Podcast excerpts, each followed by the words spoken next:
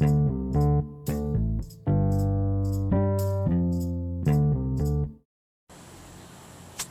ดีครับ วันนี้มาฟังพอดแคสต์ของตั้งที่ราชเจดีอีกครั้งนะครับ วันนี้นะครับผมจะมาบันทึกพอดแคสต์เกี่ยวกับความรู้สึกอ่าหนึ่งนะครับของผมเองนะครับ ที่เขียนในครั้งนี้เรื่องการลดค่าใช้จ่ายที่ไม่จำเป็น แต่ผมก็มีการตัดสินใจนะครับ ในการซื้อรถคันใหม่เข้ามาใช้ในบ้านนะครับ ผมแล้วก็ครอบครัวนะครับแล้วก็ได้การตัดสินใจที่จะซื้อรถ เก๋งซีดานคันหนึ่งนะครับ เป็นรถโตโยต้ายาริสนะครับ ซึ่งผมได้ออกตั้งแต่วันที่ 24 กันยายน 2563 ที่ผ่านมาแล้วเนาะ ซึ่งผมกำลังมาอัดพอดแคสต์ในวันนี้นะครับ จุดประสงค์ก็คือบางครั้งนะครับ ผมกับแพกับแฟนผมต้องใช้รถพร้อมกันก็บางครั้งก็มีการซ้อนกันก็ทำให้ลำบากนะครับ และอีกส่วนนึงคือช่วงนี้นะครับ ผมต้องเอารถนอนรับส่งลูกทุกวันนะครับ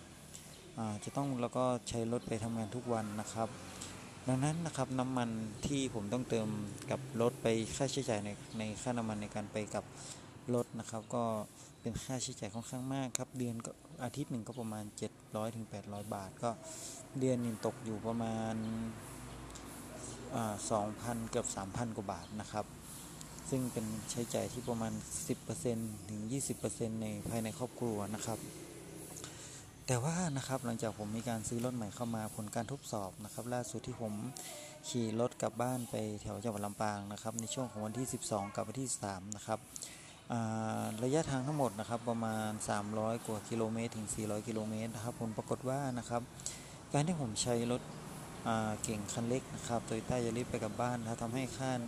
ใช้จ่ายในน้ำมันลดลงประมาณครึ่งหนึ่งเลยนะครับ ก็ประมาณ 350 บาท ปกติถ้าผมเอารถยนต์ไปก็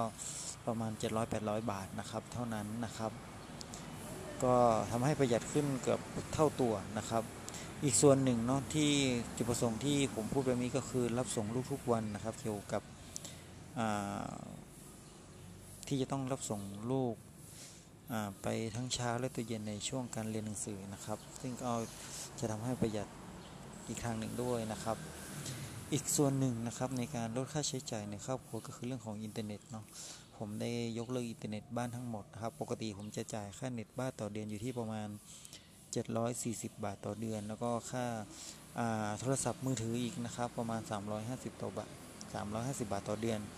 ก็ตกประมาณ 1,000 บาท ก็ประมาณ 1,000 บาทนิดๆต่อเดือนนะครับ แต่ผมก็ได้ตัดสินใจซื้อซิมมือถือตัวใหม่นะครับ เป็นซิมเทพของ AS เนาะจ่ายรายปีนะครับประมาณ 1,700 บาทนะครับเฉลี่ยเดือนหนึ่งก็ตกประมาณ 140-150 บาทต่อเดือนนะครับ แล้วก็